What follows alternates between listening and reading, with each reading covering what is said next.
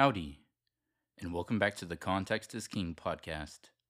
Today we will be reading Psalm 58 in the ESV. Do you indeed decree what is right, you gods? Do you judge the children of man uprightly? No. In your hearts you devise wrongs. Your hands deal out violence on earth. The wicked are estranged from the womb. They go astray from birth, speaking lies. They have venom like the venom of a serpent, like the deaf adder that stops its ear, so that it does not hear the voice of charmers or of the cunning enchanter. O God, break the teeth in their mouths, tear out the fangs of the young lions, O Lord. Let them vanish like water that runs away. When he aims his arrows, let them be blunted.